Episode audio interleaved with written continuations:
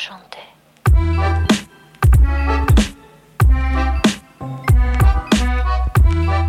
Varmt välkomna ska ni vara till Toto 5. Det är torsdagen den 8 september och det är dagen efter. Jag höll på att säga att Sverige är klara för VM, för det var vi redan innan, så det ska jag inte säga. Men vi slog Finland med 5-0. Vi har Petronella på länk från, jag misstänker, Kalifornien. Nej, Miami. Miami, okej, okay, okej. Okay. Alltså, jag, jag spenderade ju sommaren, eh, en stor del av sommaren eh, i, på Sardinien. Och eh, på södra Sardinien eh, så har de ju mycket flamingos. Det är ett av eh, ja, ställena, få det... ställen i världen där de häckar. Och sen kommer de ju till då slutdestinationen, Miami. Miami. Nej men eh, det är ju som sagt, det har, eh, det har spelat mycket landslagsfotboll i eh, veckan. För Sverige var det ju inte särskilt dramatiskt, det var mer dramatiskt på andra håll. Och sen så har vi då en, mm. en helg där damallsvenskan går in i vad vi nog många tror blir ett ganska avgörande skede och sen framförallt då att vi eh, utöver den italienska som smygstartade inför landslagsuppehållet så har vi ju eh, ja, men den stora trumman som ska bankas runt om i hela Europa. Så det är ju, eh, vi, vi, är ju mitt inne i någon form av jävla tornado här. Det inför. du är inne på nu det är att du mm. vill liksom dra förutsättningar inför det här programmet och det andra programmet som vi kommer släppa också. Det ska vi alldeles strax göra men jag kan inte riktigt, riktigt släppa flamingos. Höll jag på att säga. För, eh, men, när de är flamingosen, det här är intressant Robin. Jag vet att du är Gud, du vill verkligen prata När de är på Sardinien mm. så är de ju vita. Ja. Okay. Och när de häckar. Eh, men när du ser dem i Miami så är de ju rosa. Vet du varför? Vet Nej, du vet. Petronella? Jag, jag har bara Nej, sett flamingos stå utanför granndörrarna där hemma. Jag vet inte vad mm. det betyder. Det är väl något annat också. Ja, det vet, det vet jag vad det betyder däremot. Ja, det har jag koll på. Nej, men eh, rosa men, färgen. Ja kommer ifrån eh, ja. när de eh, häckar på en speciell plats i, i Sydamerika. Okay. Eh, eh, vid en sjö där det är väldigt mycket räkor. Så de äter bara eh, då räkor som är rosa. Och eh, då får de... Det här, det här låter som en plank, myt. Vad sa du? Det här, det här låter som en myt. Nej, nej. och sen är de det plankton. Och då får de sin rosa färg. Men här i Europa, på Sardinien, så är de fortfarande vita. Du ser, vi lär ut äh, viktigheter till alltså, folket. Verkligen. Det, det är på vår via, via flora och fauna, alltså flamingos, så kan vi komma till väldigt många olika platser. Ja, Men just idag så känner vi att vi vill komma till äh, platsen som är VM-kval.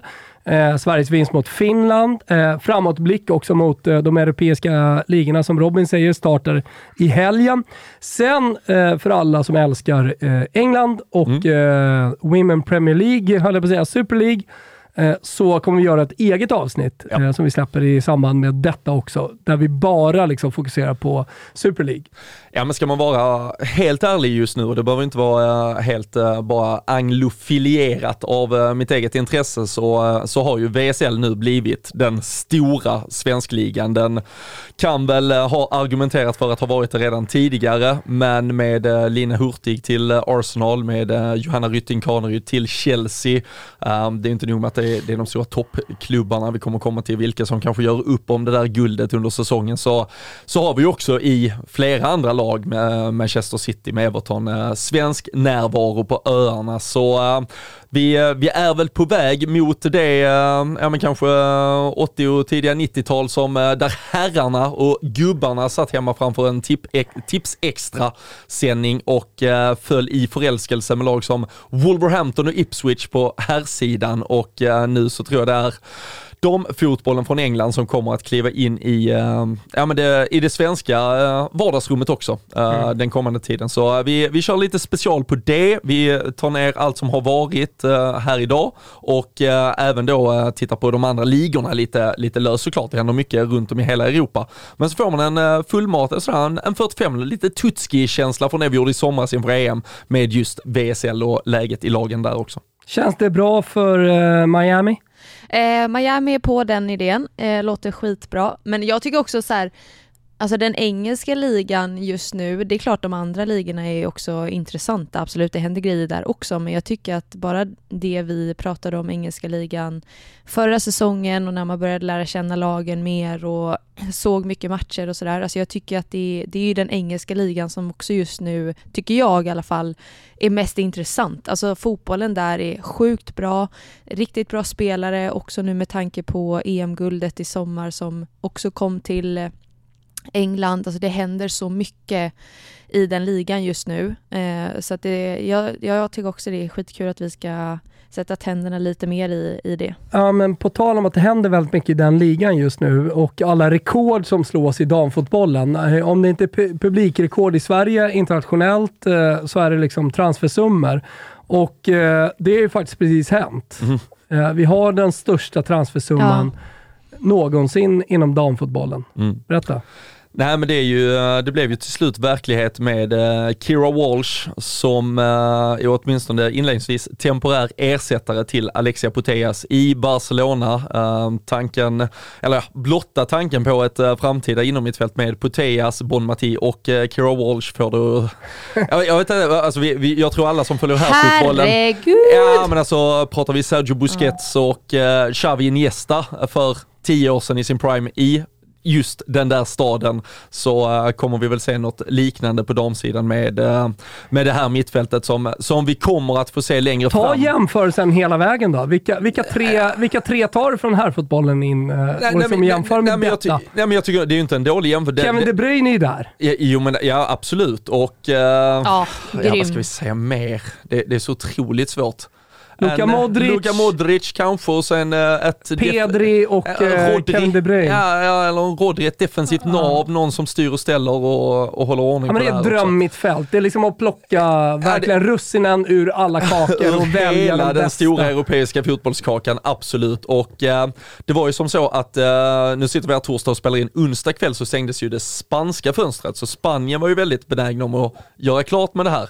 Medan vi fortfarande har några timmar kvar på det engelska fönstret. Vi får väl se också här och det, det blev ju lite för Citys del efter uttåget mot Real Madrid i kvalspelet till Champions mm. League. Mm. En, uh, ja men en pysbugg. De hade redan tappat Caroline Weir, man, uh, man hade släppt Georgia Stanway till Bayern München och nu släpper man Kira Walsh här också. Uh, Filippa Angeldal kan väl säkert ur ett, uh, med väldigt egoistiskt perspektiv vara var nöjd med hur den här transfersommaren har mynnat ut, men det är ett Manchester City som vi satt och följde hela våren där vi såg ja, vi såg kanske något nytt bygge. Vi såg ett lag som spelade en otroligt häftig fotboll som verkligen var hela tiden hacket som tog steg efter steg efter steg för att närma sig Chelsea och Arsenal i topp.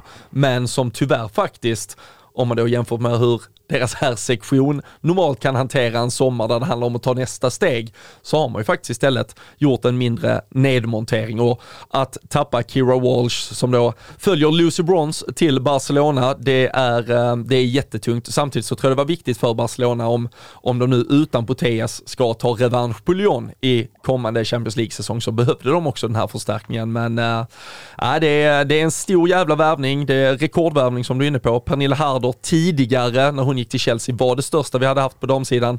Nu uh, ryktas det om ungefär 5 mm. miljoner svenska kronor, det är fortfarande i, i paritet.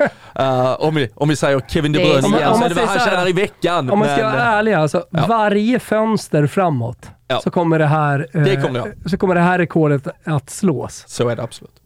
Eller hur, ja, men vad var det det ryktades, vad var det ryktades om eh, grejer då från eh, PSG? Det var ju snack om att hon skulle till Chelsea. Vad var den summan ja, på? Det, det, är ungefär samma och därför får vi väl reservera oss för det kan ja. ju ha hänt någonting när det här avsnittet vi, vänta, är Jag ska bara säga det, vi måste ju veta det att så här, eh, det kommer ju slås bara den anledningen att Women's Super League, precis som Premier League, kommer få betala mer än alla andra får betala. Mm. Så är det ju Så absolut. att så fort det liksom Chelsea ska värva någonting stort från Wolfsburg, äh, Wolfsburg?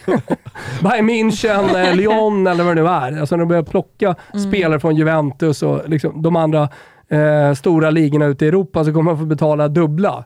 Och, eh, eller hur? För det kommer ju hända även i Women's Super Ja, och allting börjar ju någonstans med tv-avtalen och pengarna som ja. börjar sippra och när det blir större så pratar man ju snarare, det, det handlar inte så mycket om kronor och ören utan det handlar ju procentandelar av det hela maskineriet. Så nej, pengarna kommer stiga och vi, vi kan väl komma till det längre fram men vi har ju till och med svenska transfers som för kanske gemene man där ute går lite under radarn men som plötsligt också börjar generera miljonbelopp faktiskt. Så det, det händer ju jävligt mycket där ute med Kira mm. Walsh till... Ja, absolut, hon till Barcelona och jag tror ju det är inte helt säkert heller att det, det är den största värvningen som det kommer bli för att det snackas ju som sagt lite om grejer och nu har man inte hört så mycket senaste tiden men att vem som ska ersätta Walsh också i eh, City. Eh, det snackas lite om Sofie Ingel från Chelsea och ifall hon för, försvinner från Chelsea, vem ska då ta hennes plats eh, på Chelseas mittfält? Nu har man ju faktiskt värvat Cankovic till Chelsea också, även om hon är lite mer offensiv. Men ja,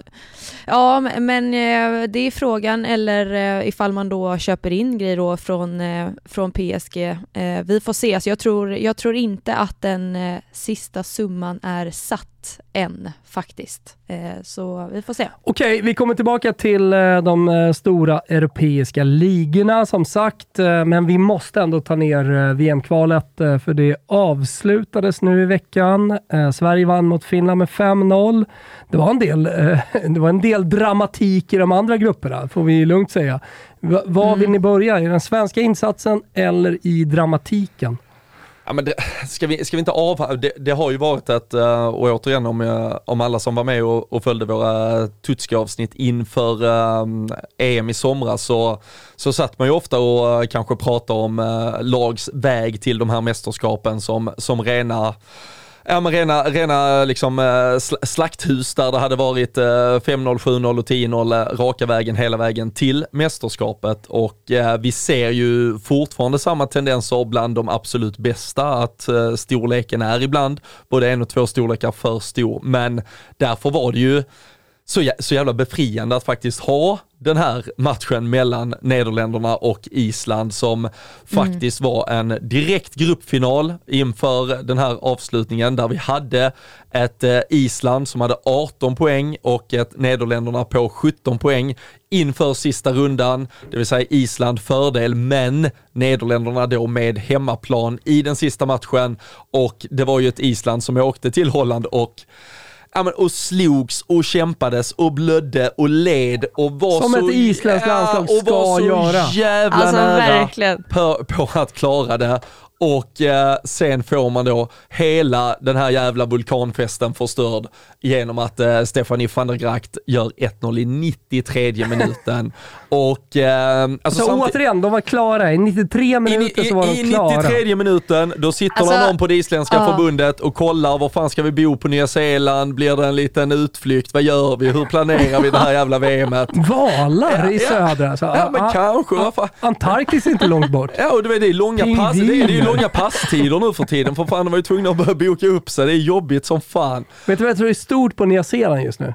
Att eh, åka och kolla på eh, filminspelningar där de kör Sagan om ringen. Eller har kört Sagan om ringen. Var, var inte det stort för 20 år sedan? Ja, men, jag, jag, jag, ja, men nu, nu gör de någon serie. Alltså, kan, kan, vi pusha för lite ja, också? Ja, Absolut. Ja, men äh, hur, vad kände du, alltså Petronella, vad, vad, vad tycker du? Alltså, att, förlora, Nej, alltså, att förlora en vanlig seriematch i 93 är ju tungt liksom, men äh, det här. Nej men, nej, men alltså, jag, jag, jag tänkte precis säga det, att jag förlorar hellre med typ 5-0 än 1-0 i 93 och förlorar avancemang Eh, och nu får då, det är något annat kval Island... Eh, ja, men de går ju in i playoffet, ja, det, alltså längre fram. Det, det, alltså, exakt. Det, det är alltså, dröm, ja. drömmen lever. Så de har ju fortfarande chans. Jo, jo. Ja, de har ju fortfarande chans, men jag menar de hade varit direkt kvalificerade, vilket eh, i sig hade varit jättestort för Island att få ta sig direkt eh, till ett VM i Australien, Nya Zeeland, eh, slå ut också Nederländerna, så jag menar det hade ju varit jättestort och eh,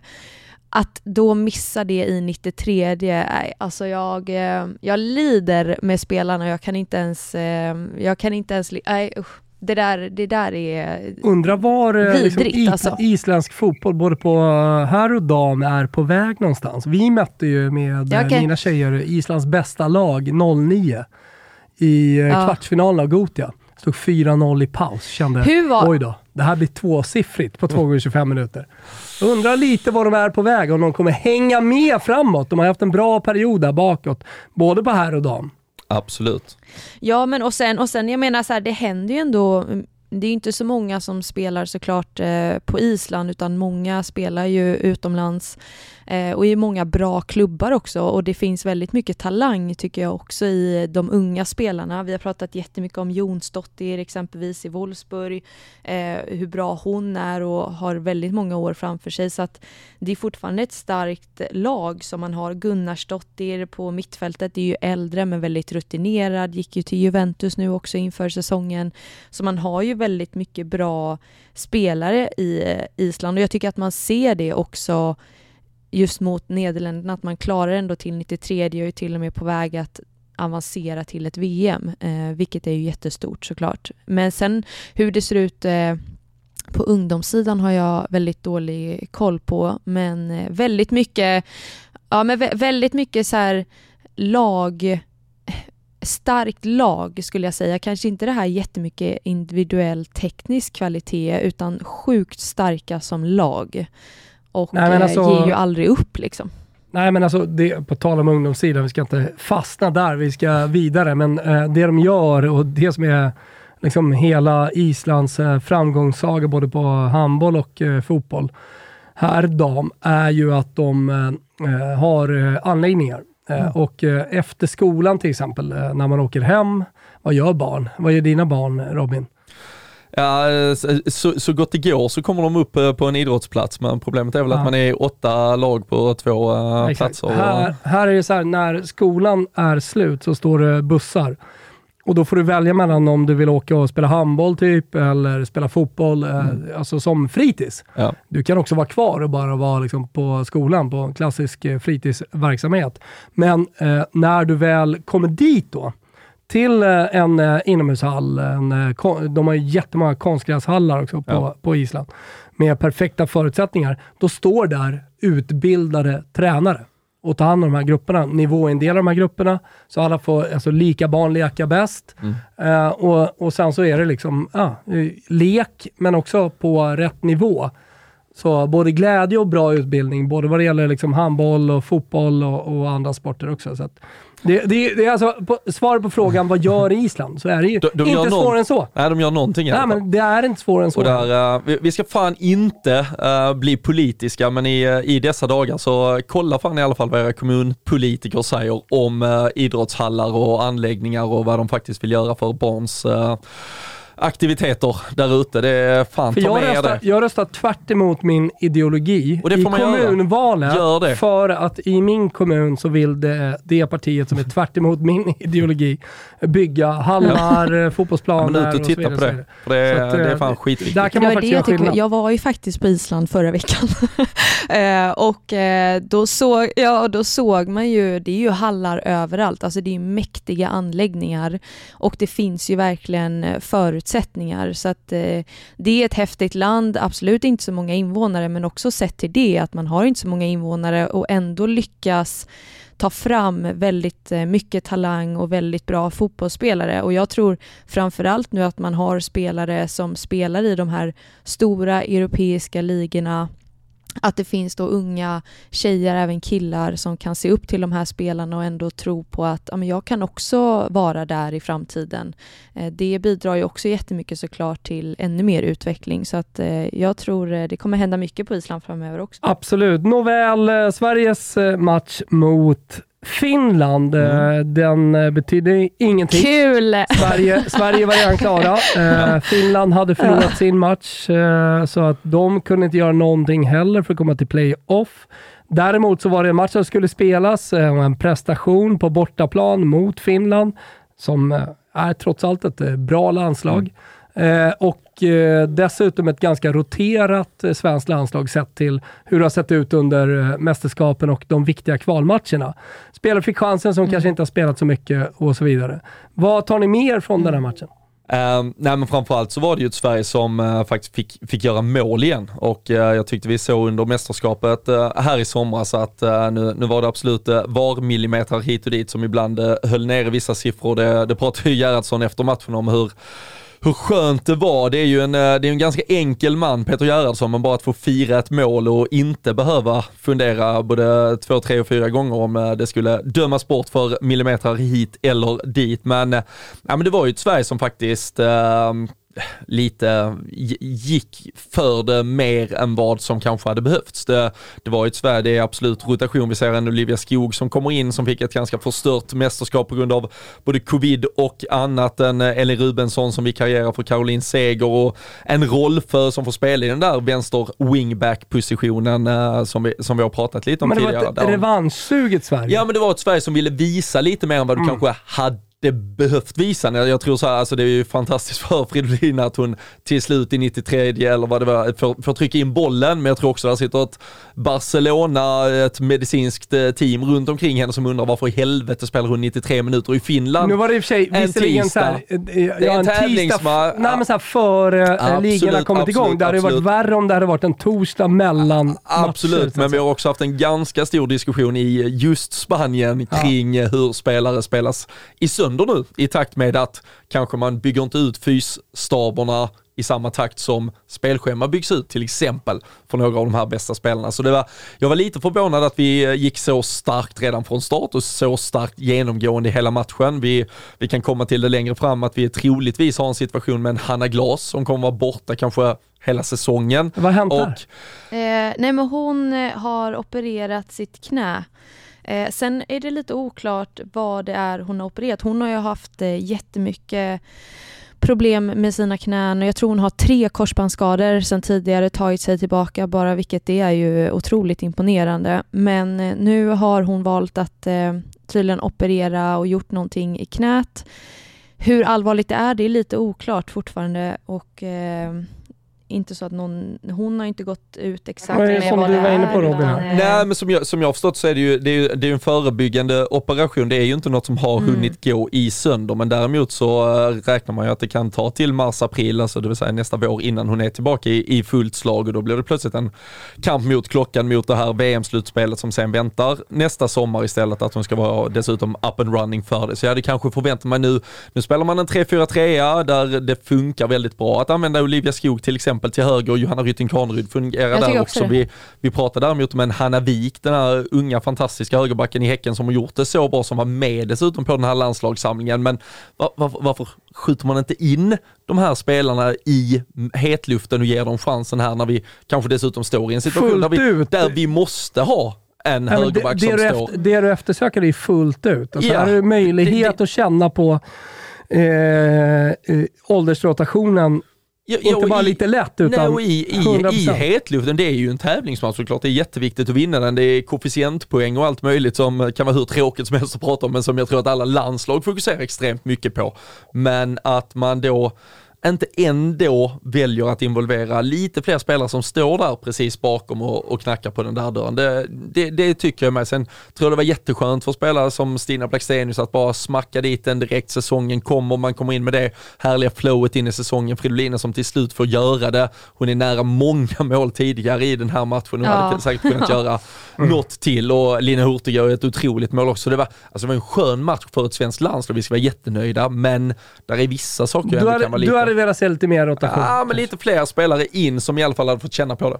Nej men och sen, jag, jag tror, ja men jag tror också, eh, ifall vi ser till Olivia Skog exempelvis på wingbacks-positionen, jag tycker ändå det var kul att se henne där för det, det är en spelare som alltid, alltid ger 100% i alla aktioner på plan. Upp och ner och springer ju som en idiot liksom. Men jag tycker det är fint att se hennes, alltså den teknik och den inläggningsfoten hon har och den känslan. Alltså bara titta den passningen hon slår till Rolfö, nu skjuter hon över men hon har så mycket fina inlägg som man även har sett i allsvenskan så att jag tycker ändå det var kul att få se henne i den positionen att hon även fick mycket speltid. Sen blir man ju också så här hur kommer det sig nu helt plötsligt inte Rytting Kaneryd får så mycket speltid som ändå gick ju före. Absolut, nu var ju Skog, eh, fick corona och så under EM, men det kändes väl ändå som att Rytting Kaneryd gick före på den positionen under mästerskapet och nu fick hon bara typ 10 minuter. Eh, så jag vet inte ifall man också ser det som att nu får ni chansen att visa lite och att ni får mer speltid än vanligt. Jag vet inte, för samma sak som, som Rubensson på innermittfältet eh, får ju spela hela matchen och inte Angerdal eh, som kanske är mer en spelare som man tycker borde få speltid med tanke på att hon inte har fått så mycket i City. Eh, och Rubensson tycker inte jag kanske gör den bästa matchen men hon får ändå vara kvar och Angerdal byter med Bennison. Och, så jag vet inte, det, det, det finns ju antagligen en tanke med det här men jag tycker också det är lite konstigt hur man hur man disponerar tid på vissa spelare. Ja, och det är väl lite det jag var inne på, om man, du är inne på Bennison till exempel. Det, det är väl också där, alltså Elin Rubensson med, med alla förtjänster hon har i, i fotbollsvärlden så, så är det ändå inte en spelare att by, bygga lag. Hon kommer varken komma in i ett VM och förändra matchbilder eller vara spelaren som står på tur den dagen Caroline Seger hänger upp skorna. Så det, jag, jag tycker som sagt att man kanske använder tiden lite märkligt och fel där till eh, när chansen hade kunnat ges till, um, till en del andra spelare. Alltså det är ju samma sak med en, ja, men en Linda Sembrant. Vi, vi vet som, väl vad hon går för. Ja. Behöver, hon, mm. behöver hon spela den här matchen till exempel? Men, uh, Nej, men, är men det, är ju, det, är ju intre, det är ju intressant, alltså som vi under EM pratade vi ändå mycket om det just backlinjen. Nu spelar man en trebacks med Sembrant och Björn eh, och även då Eriksson, men vi pratade mycket om det, så här, är det någon som ska ut så är det kanske Eriksson eller Ilestedt. Nu blir ju Ilestedt på bänken hela matchen, så att man man undrar ju lite liksom hur tankarna går. Är det att bara se spelare i vissa formationer eller är det att faktiskt eh, få ge dem liksom eh, tid och på något sätt få lite mer, eh, ja, jag vet, jag, jag vet inte liksom vad, ta, vad tanken riktigt är med just tid på de här spelarna. En sån som Kumark som kanske är mer en spelare man ser ska ta över i så fall efter seger, får inte spela överhuvudtaget. Um, Nildén ingenting heller. Nu har ju Andersson eh, gjort det jättebra även i Hammarby och även under mästerskapet de matcherna hon fick. Men eh, ja, nej det är eh, intressant. Eller man blir mer så här, jag undrar hur han tänker men jag antar ju att han har en eh, en tanke, tanke med vi, får, vi får hoppas det. Säkerligen, men jag tror jag tog den bara på 100% allvar och kände liksom att uh, senaste matchen vi spelade ja. förlorade vi och, och nu vill vi komma ville. tillbaka. Absolut. Och det, uh, jag har all respekt för en förbundskapten som vill vinna fotbollsmatcher mm. alldeles oavsett ja. om det inte betyder någonting. Uh, och sen får eh, generationsväxlingen liksom ta den tiden tar. Är man inte redo att starta ett eh, A-landslag, då ska man inte göra det heller. Däremot är jag lite intresserad fortfarande eh, för att avsluta A-landslag och eh, ja, men vad det gäller spelarna, vad ni tror kommer hända med Hanna Bennison eh, och eh, framförallt hennes säsong. Var, mm. var, tar vi vägen här nu? För jag menar så här, jag, jag såg eh, hennes agent Lisa Ek eh, la ut eh, någon film på något, något snyggt mål här, någon match. Och liksom, ja, men det känns ju som att Everton sätter henne centralt i sitt projekt och att hon ska vara ja, men typ en nummer 10 mm. liksom, äh, som, som är nyckelspelare. Men det är ju inte där hon har varit. Kommer hon få det förtroendet? Hur viktigt kommer det vara och var, var tar den här karriären vägen? För vi får inte glömma bort heller att hon har blivit framröstad till eh, den, den, den största, väl henne som största talangen, största talangen i, i hela, i hela världen. Ja. Uh, och hon är fortfarande ung och liksom mycket att lära och allt det där, men, men behöver inte se Bennison verkligen spela från start och uh, äga ett lag kommande säsong. Jo, där kan vi väl bara varmt rekommendera att man följer med på vår lilla VSL-guide som, som kommer längre fram. Men, men jag tror, tittar man på, på försäsongen för Evertons del, den här, de har mött, de mötte ju Häcken bland annat. Det var ju lite Häckens genomkör också för att se hur de står sig inför vad som nu kommer att bli PSG i ett, i ett Champions League-kvalspel. Hur går det?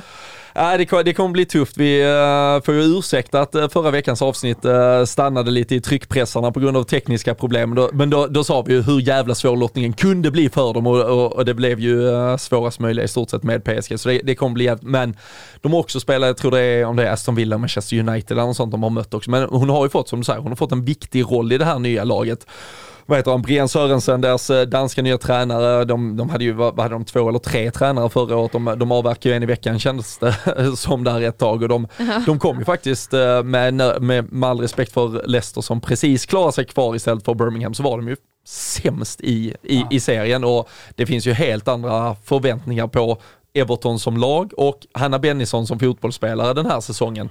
Så uh, jag, jag tror hon, än så länge så har hon fått som säger, en, en nummer 10-roll, används lite som wing också och, och, och, fått lite mer offensiva liksom, instruktioner att hon ska Men hon gå. startar. Ja, och Everton vill spela ett eget spel för en gångs skull också. Verkar som, uh, jag tror det var Nathalie Björn som pratade om det efter matchen mot Finland också när de uh, snackade lite om uh, säsongen vad hon ser fram emot för, för Evertons del just för att återhämta sig eller komma tillbaka från den här jävla skitsäsongen som var förra året. Att nu verkar det ändå vara ett lag som harmoniskt har kunnat landa lite i vilka de vill vara och vem, vilka tränaren vill att de och ska där vara. är ändå och där Bennison, är Bennison en central. del absolut. Så det, jag tror vi kommer ha en jävligt mycket roligare säsong än Har du eh, höga förväntningar på Bennison, eh, Petronella?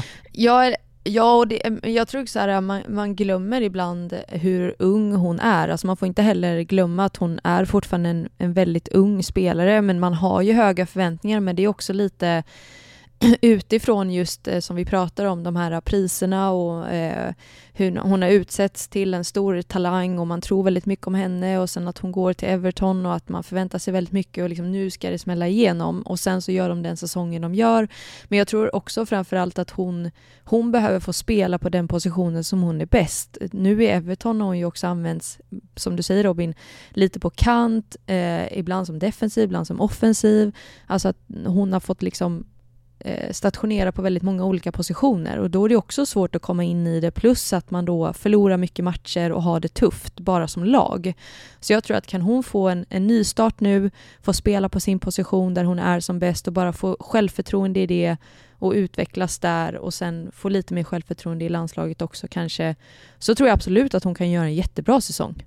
Um, och jag hoppas det för hennes skull också, för jag tror att, och så här, för svensk del också som man ser på landslaget så behöver ju en sån som Bennison, även Angerdal, behöver ta kliv.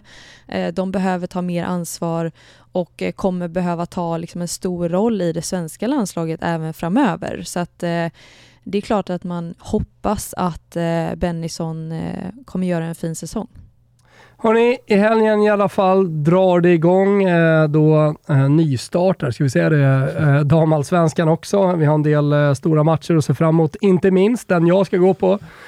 Hammarby mot Rosengård. Mm är ju ja, eh, liksom, eh, lite säsongsdefinierande. Nej, det är den fan inte säsongsdefinierande. Däremot så är den jävligt intressant att se hur långt har Hammarby kommit? Vad kan de göra med ja. alla de här nyförvärven? Sättet de spelar på är också väldigt mycket så att dominera matcherna.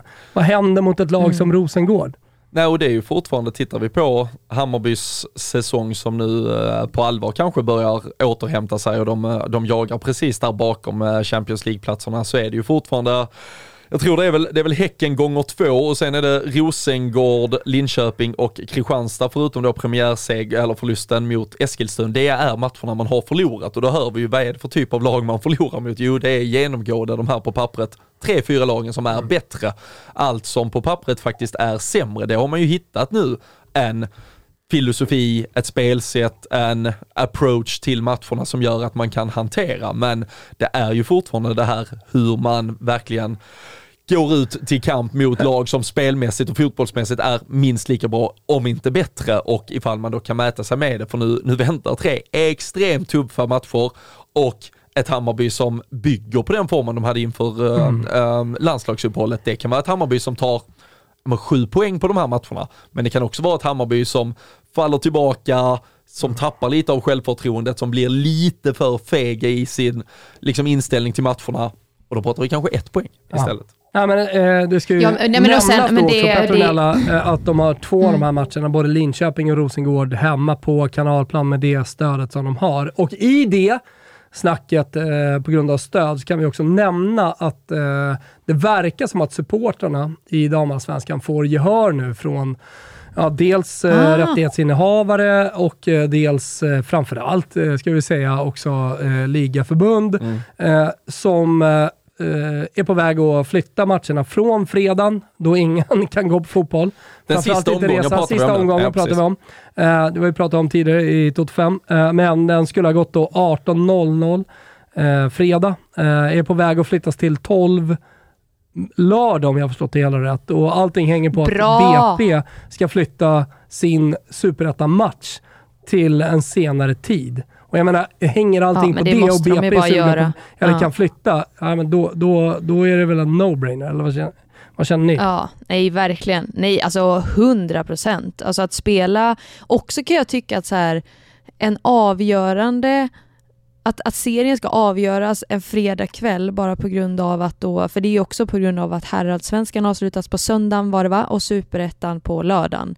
Eh, och att då damallsvenskan får hamna i andra hand återigen eh, och spela på en eh, fredag. Det är, jag tycker det är skitdåligt. Eh, så att eh, kan det flyttas till lördagen Helt rätt. Alltså den ska vara på lördagen. Det ska avslutas på lördagen. Folk ska kunna gå och titta, man ska kunna supporta sina lag, man ska kunna vara på plats. Att eh, eventuellt som i BP's fall kan de hålla sig kvar. De möter ju Rosengård sista matchen. Rosengård kan ta SM-guld. Alltså det kan hända så mycket och då vill man ju att supporterna ska kunna vara på plats. Eh, så jag hoppas verkligen att eh, matcherna flyttas. Nåväl, ni håller i alla fall med mig om att eh, det ska bli spännande att se hur Hammarby står sig mot riktigt bra motstånd. Ja men det, det jag skulle säga där bara, alltså ifall man ser till senaste tre matcherna då som Hammarby har haft, där vi snackar liksom Eskilstuna, Djurgården och Umeå, så är ju det inga det är inga lag som har stått upp eh, jättemycket mot Hammarby och man har verkligen kunnat få använda sin offensiv, utvecklat den och det har sett hur bra ut som helst.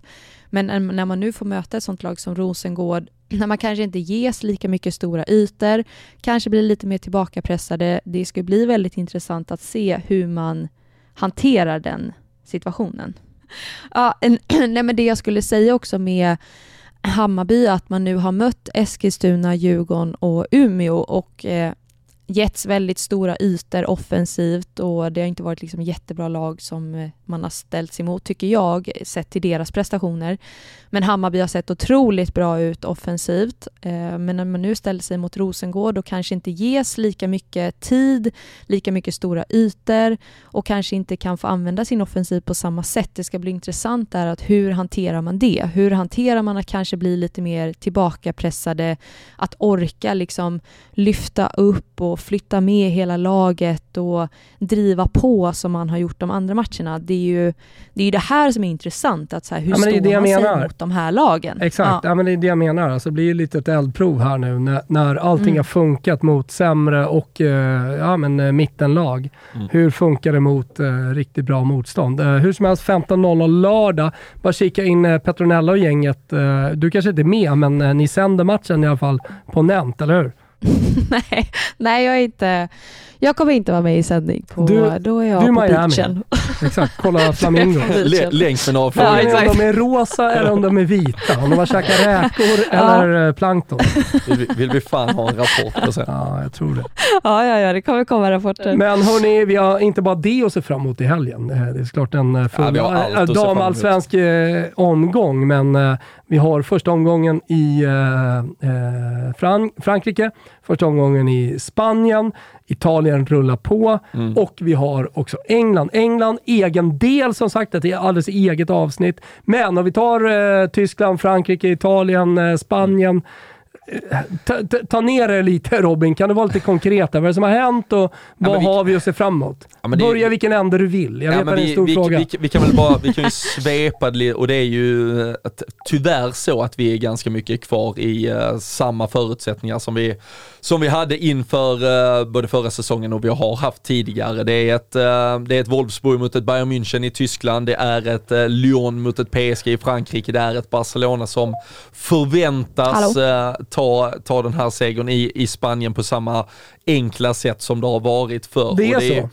Ja, och det är ju lite därför, eh, som sagt, jag, vi, vi kan väl argumentera för att just ett, eh, ett specialfokus på den engelska ligan fyller kanske ett större och, och bredare eh, perspektiv på, på, på en liga där vi kan få se helt klart större svängningar, där vi inte kommer få se samma lag jogga igenom det vecka efter vecka. Så det, det är fortfarande eh, extremt starkt lag. Det är, det är ju ett Lyon som har, gjort det, som har gjort det väldigt, väldigt bra i form av vad de har förstärkt med. Vi har ett PSG som går in i den franska säsongen utan eh, poddens favorit Katoto som skadade sig eh, så jävla trist ju under sommarens mästerskap och eh, där, där är ju Lyon tillbaka kanske som mer klara favoriter än vad man fahren. Var stundtals förra säsongen. Det var ju de som gick in i förra säsongen till exempel utan en Wendy Renard och utan en Ada Hegerberg och nu är det istället ett PSG då utan en Katoto till exempel. Och, eh, Men man har ju i, värvat i, Like Martens. I Tyskland så, så ser vi också då ett, äh,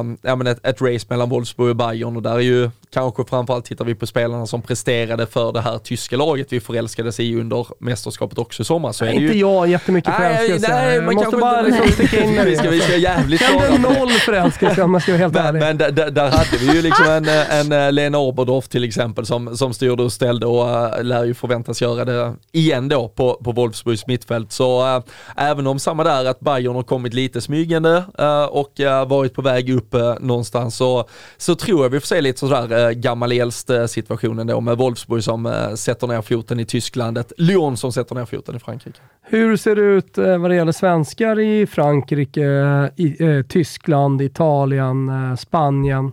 Det har inte hänt jättemycket på utsidan från eh, damallsvenskan till eh, eh England, eh, till Spanien, eh, Frankrike, Italien och eh, Tyskland. Och då pratar jag liksom kvantitet. Däremot eh, stor övergång till Real Madrid. Ja. Där Kallbäck och gänget ja. fortsätter att liksom, fira triumfer. Ja men verkligen. Det, det Kallbäck faktiskt... har varit i farten. ja, exakt. Ja men precis, det är, det är ingen jävla Miami-semester på honom än så länge. Hade jag varit ung tjej så hade jag signat Kallbäck känner jag nu. Alltså för Real Madrid vill man till. Ja, ja men verkligen. Och där, ja. äh, alltså Freja Olofsson, äh, Olofsson, jag tror äh, för, för de som äh, följer oss och kanske har velat bygga upp ett mer allmänt intresse för den uh, stora liksom, internationella damfotbollen så har ju inte hon nämnts särskilt mycket. Hon tog ju skuttet, då, ja, men skuttet hela vägen till Racing Louisville och uh, spelat sin fotboll i mm. USA och uh, det, det, har ju varit, uh, spolar vi, vad är det, 20 år med Hanna Ljungberg och gänget när de var de första som skulle sticka då, då stack man ju till USA. Nu har det varit lite mer, ligan mm. har legat lite fel tidsmässigt. college. Ja, och det, det har varit jävligt märkliga nivåanpassningar och indelningar och hur säsongerna har legat kontra den internationella kalendern. Har du behövt spela både för ett europeiskt och ett amerikanskt lag nästan och det, det har ju ofta legat vissa spelare i fartet. Vi hade ju Julia Rodda var väl en av de första som var med och gästade oss eh, för ett drygt år sedan i stort sett. Du, ja, du, du tappar lite, du försvinner lite från radarn så att, äh, att Kallbäck eh, och gänget har äh, lyckats ändå äh, lyfta fram alla Frej Olofssons fina egenskaper och fått Real Madrid med på spåret här. Ett Real Madrid som då, om vi återknyter till det där Champions League-kvalet, slog ut äh, Manchester City och nu bara är ett steg ifrån att kliva mm. in i mm. Champions League igen så är det ju en, det är ju en jätte, jättevärvning och där vi pratar Hanna Bennison och rekordsummor. Det uppgavs väl att hon nästan kostade upp mot en 2 miljoner kronor när hon gick till eh, Everton förra sommaren och nu menar väl Kallbäck på i alla fall, jag läste om det var Fotbollskanalen eller vad det var, att han sa, han kommenterar inga summor men om någon påstår att det är de där regionerna vi rör oss kring så ska vi nog vara uppe på ungefär samma mm. summor i alla fall. Så det är, mm. det, är, det är jävligt mycket pengar för en spelare som kanske inte är helt en, en, en, sak som är i alla fall tydlig, ah, alltså, det, det, det, ena är ju att eh, USA som eh, damlandslag har ju varit eh, väldigt eh, liksom, överlägsna i OS och VM-sammanhang och de har alltid liksom, eh, eh, ja, men dominerat lite grann kan jag tycka. Jag, jag känner också, om man tänker historiskt, att de har spelat en fotboll som har varit väldigt så här, energirik. Att de har kanske börjat tappa lite nu mot de europeiska klassiska herrnationerna. Vi får se vad som händer. Eh, jag vet i alla fall nu att Kansas City Current har ju jätterika ägare. Ska bygga en egen damarena, finns redan en för här. Eh, och de är i Stockholm på besök för att kolla okay. hur Hammarby jobbar och Hammarby då kanske vice versa, kolla på hur de jobbar. Så man kan hitta utbyte. Jag, vet, jag, till Kansas jag kan inte deras agenda, jag vet bara att de är här ja. och jag vet att det, det, ska, det ska pratas dem emellan. Intressant. Ja. Mm. Så lite vänskapsband då kanske mellan Kansas City och Hammarby. Nåväl Robin, eh, med det sagt eh, så är vi klara mm. för mm. idag, i alla fall med det här avsnittet. Och alldeles strax ska vi börja fokusera på Women's Super League i England, eller hur? Exakt, så uh, kände man att uh, det här bara var liksom, uh, det fyllde bara halva långa lunchpromenaden eller vad man nu har spenderat tiden med. Så är det bara att vänta på andra halvlek så sätter vi tänderna i VSL också. Gör vi. vi hörs snart. Tack för att ni har lyssnat. Ciao. Ciao.